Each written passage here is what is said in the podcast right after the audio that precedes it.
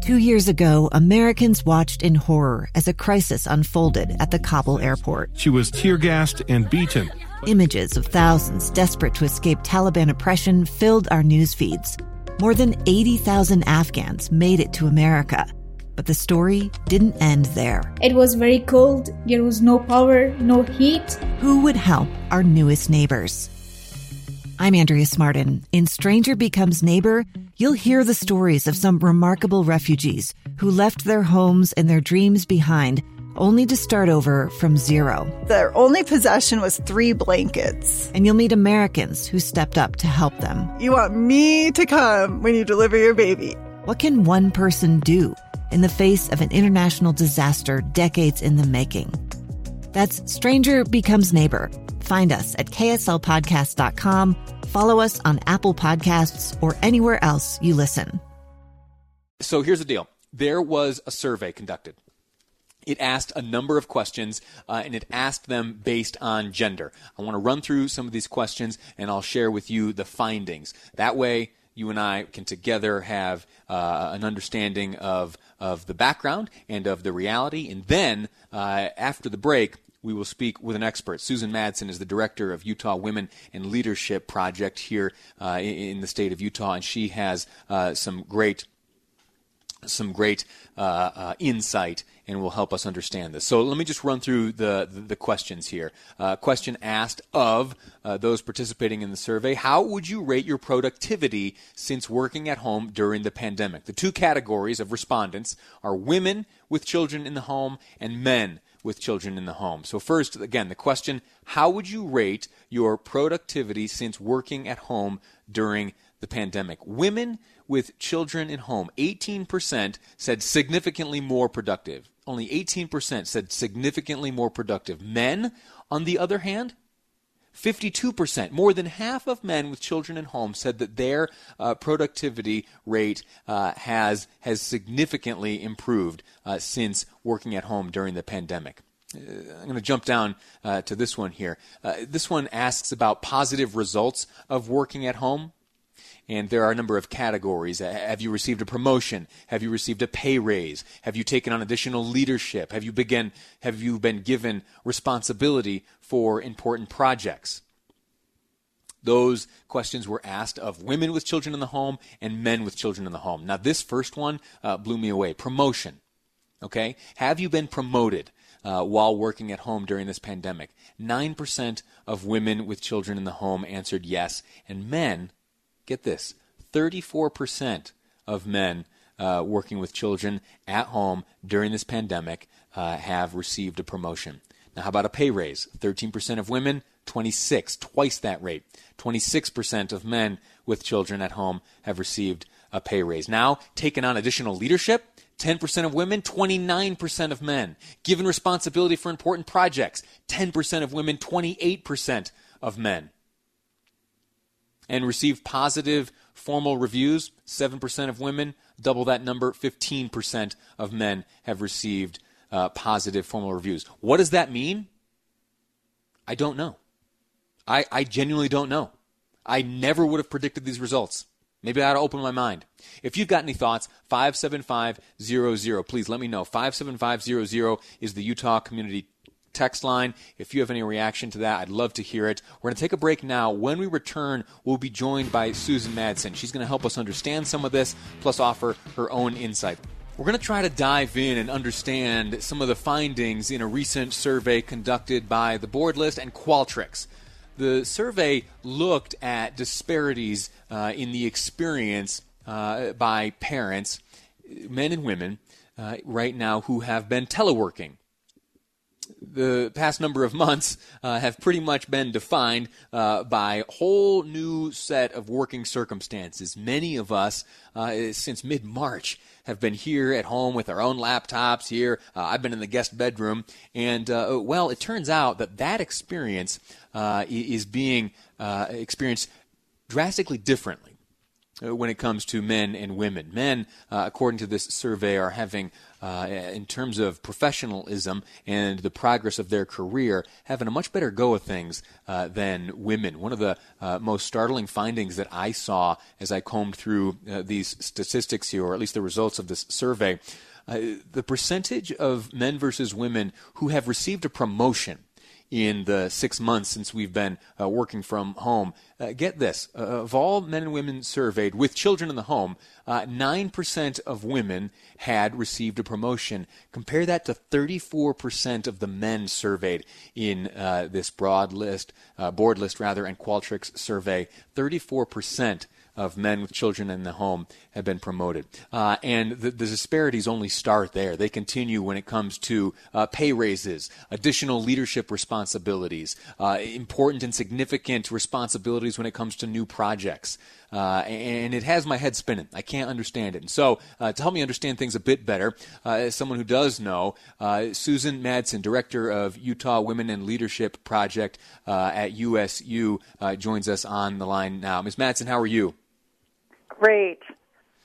What can you tell us about this? This this blows my mind. I can't even begin to understand this. Why is it that uh, that men, uh, at least according to this survey, are having such a better go of things uh, when it comes to working at home with children in the home than are women? Well, I've been following this issue. Actually, 20 years ago, I did a dissertation on work and family conflict and telecommuting. So I've been following this issue for a long time. And many things are the same today as they were 20 years ago. And one of the things that helps explain this, and by the way, this was not a surprise to me. Um, I, I knew that was happening. There's some other research that uh, has come up, but logically, based on the research, this does not surprise me. Now, generally speaking, when you look at men and women, men in their work life, they really compartmentalize. That's what they do. They keep family and home or non-work life yes. separate, yes. generally speaking, than work life. And, and so I'll, they're used to compartmentalizing. I can 100% uh, support that. I, I have had a, a, very difficult, now, you know, this isn't like therapy session with Lee, but uh, I have had a very difficult time uh, because if I'm, if I'm quite honest, I can hear my my, my little baby eating uh, one door over. She's just right next door. I I am a compartmentalized person, and it's been difficult. And men men that, and men have the luxury most times, not every man, but most of the time, men have more luxury to do that. So we call that compartmentalization. And women tend to what we call just integrate. Integration. That's the method that we use. So we are used to doing multitasking, doing our work, but also answering texts, you know, even before the pandemic. We're used to multitasking in lots of things. Of course, you know that women, and we have research to support this, in Utah, we have even a wider gap on unpaid care work between men and women. And so even when both the husband and man or partners are working at home, the women tend to, because of history, because of the expectations, continue that unpaid care work, doing more of the child care, and that's when you get the distractions, right? Um, even people without kids at home are still multitasking in that unpaid care work.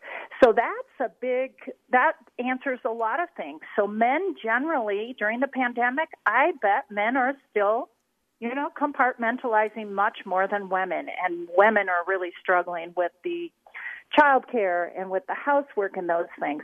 And uh, one thing that's critically important is in the research on effective telecommuting, the appropriate support, like childcare and those kinds of things, is critical to really telecommute well. And of course, childcare shut down, right? Yeah. and housekeeping and all of those support mechanisms shut down for, for women. All right, so t- tell me, in in my circumstance here, uh, what what can I do to be supportive? I mean, I, if if I'm like the stereotypical uh, male who is you know trying to compartmentalize, and if that's leading me to uh, participate less in the child rearing, uh, leaving it more to my wife, what do I what do I do? Is there anything that I you know other than the common sense of uh, why don't you be a better dad? Uh, what, what can be done? well, a good conversation is the foundation to really uh, because a lot of times women do all of these things and we're not even thinking of them because we we're so used to that so sometimes women do things and don't ask for help um, sometimes they ask for help and don't get it. So, so, so, so you're saying it's not all my fault? no, it's well, I, I would say a lot of it is your fault. Okay. Sorry, but having that conversation and actually having both people, maybe even just one day or two days, jot down the types of things that you do and the responsibilities you have, and really take a look at how can we split this, especially if if both partners, you know, are working full time, um, and what's really expected. Um, so sometimes we need to ask more. We're just used to doing, as women, so much of the unpaid care work. Yeah. Uh, Susan Madsen, thank you so much for your expertise here. Uh, I'll, I'll, have more conversations here in the home, and I'll invite my uh, my brothers everywhere to do uh, the the very same. I, I uh, you know, I, I know that you know instinctively that there are certainly differences and there are stereotypes that uh, uh, that remain pervasive. But when I saw these findings, uh, to see it objectively uh, categorized, that wow, there is a measurable uh, disparity in the experience right now. Uh, it kind of broke my heart a little bit, and and for that matter, you and I are having this conversation. So thanks again. I'll do better. I hope you do. all righty. Thank you so much. Uh, all right, that's going to do it for today's episode of Live Mic. What uh, what ground have we covered today? Well, we looked, of course, at Mike Pompeo, who delivered a uh, about a three minute speech last night in the uh, in the Tuesday episode of uh, the Republican convention, and that has led to some debate. And we'll see what comes of that because we're not even uh, close to resolution on that matter. I gave my opinion. I thought it was perfectly fine. He's not violating his position. Uh, he's not doing anything inappropriate. Uh, may not exactly uh, conform with the spirit of the Hatch Act. Uh, but as you heard uh, mentioned by Burgess Owens, he's confident, and as am I, uh, that the State Department attorneys combed through that speech with a fine tooth comb. Not only them, but maybe uh, additional teams of lawyers. And so that's all fine, well, and good. And speaking of uh, the convention tonight. Tonight we will hear from uh, Utah Burgess Owens, who is the Republican nominee for Congress in Utah's 4th Congressional District, competing uh, with current Congressman uh, uh, Ben McAdams. So we will see uh, what his address entails. I'm very much looking forward to, uh, to what he has to say. Gave us a little bit of a preview. Uh, interestingly, I, you know, I get very caught up on the background details, how things come about and we've learned that the speech uh, has been recorded already. In fact, it was recorded uh, back on Monday. So uh, he's been sitting on that, keeping uh, keeping to himself the specifics of the speech, and those will all be made uh, apparent tonight. Last big issue that we covered on today's program, I want to leave you with this, uh, and it has to do with the mask mandate being debated in Provo. The City Council has passed a mandate unanimously. The mayor, Mayor Kaufusi, uh, has made her intention known uh, that she uh, plans on vetoing that measure. Now, the last trick up the sleeve of the city council is that if they are able to secure uh, two thirds support, they can override a veto by the mayor. Two locally elected officials the locally elected city council at odds with the locally elected mayor. Uh, what do you think? Uh, ponder on that. Uh, you and I will touch base with it on that matter once it gets resolved uh, later on. Time for me to step aside. Uh, I'll see you tomorrow at 12:30. Right now, it's time for me to hand things over to Jeff Caplan as he brings you Jeff Caplan's afternoon news here on KSL News Radio. I'm Dave Cawley, investigative journalist and host of the podcast Cold. Don't miss Cold's new season 3, where I look into the unsolved disappearance of Sheree Warren, a woman last seen leaving her job at a Salt Lake City office in 1985. Police cast suspicion on Sheree's estranged husband and boyfriend, but never made any arrests or recovered Sheree's remains. Find Cold Season 3, The Search for Sheree, anywhere you get your podcasts.